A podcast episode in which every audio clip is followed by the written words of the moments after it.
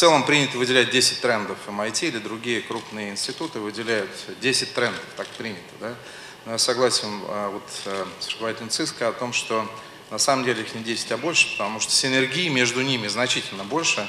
И поэтому надо понимать, что каждый тренд имеет в себе много-много составляющих. Но при этом абсолютно согласен с Германовским, что нужно выделять приоритизацию. И приоритет тренда очень важен. Во-первых, приоритет для разных компаний может разным, в том числе и для разных стран может быть разный совершенно приоритет. Какие приоритеты я бы выделил, наверное, для ВЭБа и в целом для России, наверное, три крупнейших аспекта, которые активно прогрессирует. Да, конечно, искусственный интеллект, после того, как в этом году Альфа-Го обыграла все имеющие программы и по Го, и по шахматам, не учась по алгоритму, а просто учась с нуля, сама машина, означает о том, что вам все вопросы о том, что искусственный интеллект способен, он не способен побеждать человека с точки зрения скорости логической, да, принятия решений и задач, уже автоматически отпал. Все понятно стало.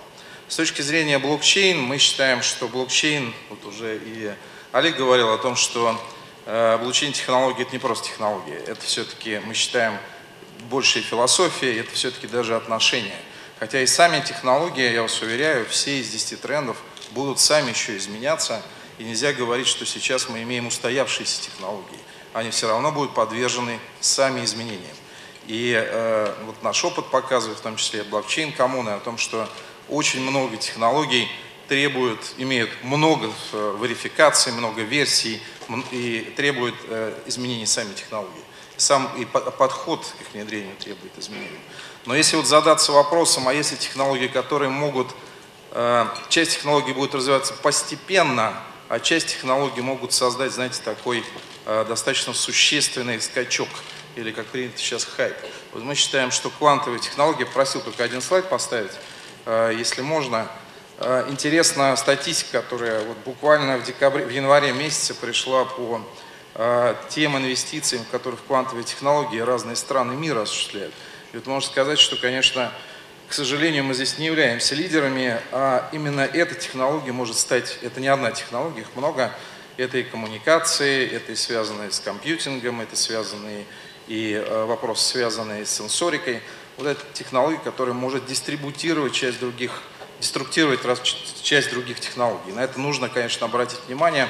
И многие компании активно участвуют в этом, и Intel, и IBM, и Google.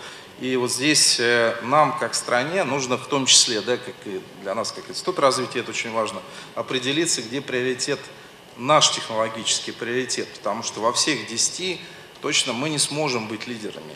А в некоторых, в части из них, как блокчейн, как квант, наверное, может быть, как в части конвергентных технологий, искусственного интеллекта, мы должны найти свою нишу и стать лидерами.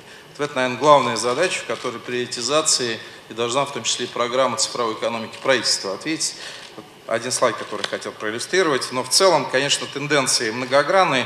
И то, что показывал Германовский, такое движение, с одной стороны, то, что мы боимся, но с другой стороны движение происходит намного быстрее, чем мы думаем, с одной стороны. С другой стороны, важно к этому подстраиваться, но при этом нужно находить приоритет. Нужно находить там, где возможно совершать шаг вперед.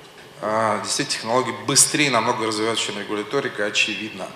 И могу вам сказать, что даже пример наш последний, прошлого года, где-то в 3 раза быстрее технология меняется, и при этом требуется где-то, если технологии 3 месяца в среднем требуется по каким-то пилотным проектам, то согласование не только закона, закон это одна тема, очень много действительно инструкций, порядков и так далее, нормативки требуется год минимум.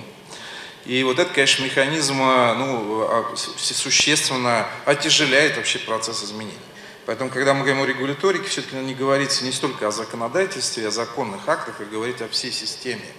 Песочницы действительно пример хороший, им надо пользоваться, потому что на больном как-то сразу или здоровом сложно пробовать разные медикаменты, надо где-то испытать. С другой стороны, пример ЦУГа, самой большой песочницы в мире, показал, что они пропилотировали у себя, как только начали одну из технологий использовать в целом для Швейцарии, все то же самое, регуляторика уничтожила весь проект. Поэтому нужно понимать, какая среда должна быть создана. Поэтому миссия государства – создать правильную среду. И вот это очень важно. И очень важно, сказал Герман Оскарович, потому что среду и двигать быстрее будет, конечно, бизнес. В том случае, если бизнес заинтересован, конечно, будет более активен.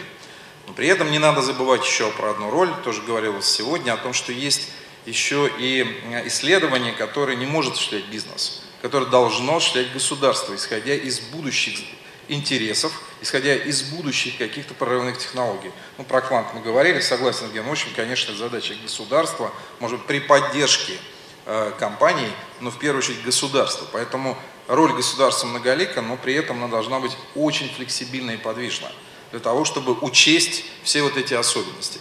Создавать условия в одном, с другой стороны, лидировать и, возможно, даже осуществлять основную часть финансирования. Согласен, что есть аспект, даже если мы не связываем с климатом, у нас еще есть два других аспекта. Первый аспект все-таки небольшой рынок, и второй аспект у нас внутри страны все-таки аппетит на инновации достаточно слаб. Даже те люди, которые пока не думают о глобальных каких-то своих продажах или развитии в технологиях, ну, или инновационных стартапах, проблема еще и во внутреннем аппетите, достаточно серьезная. Рынок маленький. И поэтому, наверное, мы видим действительно, что мы в состоянии создавать и технологии, и в части блокчейна, как мы уже говорили, очень много русскоязычных, не только в части просто блокчейна. Наш конкурс, который мы проводили, из 500 компаний показал, сейчас победители популярностью огромной пользуются, и огромные предложения со стороны компаний американских и европейских. У нас есть ребята, которые создают новые технологии. Во-первых, нам надо научиться создавать экосистему. У нас экосистема недостроена внутри страны. Это количество экзитов внутренних. Если в 2014 году было $800 миллионов, прошлый год, вот 2017 год, всего $120 миллионов. О чем говорит? О том, что вот аппетита даже внутреннего нет. Поэтому, в принципе, людям куда идти? Они, конечно, идут глобально, ищут инвестиции там, где они могут найти. Сейчас большинство идут их не в Америку, а в Китай в основном стараются. И это тоже надо использовать, потому что у нас есть с вами, кроме американского рынка, поблизости есть два рынка, индийский и китайский, которые, в принципе, можно инновации разгонять.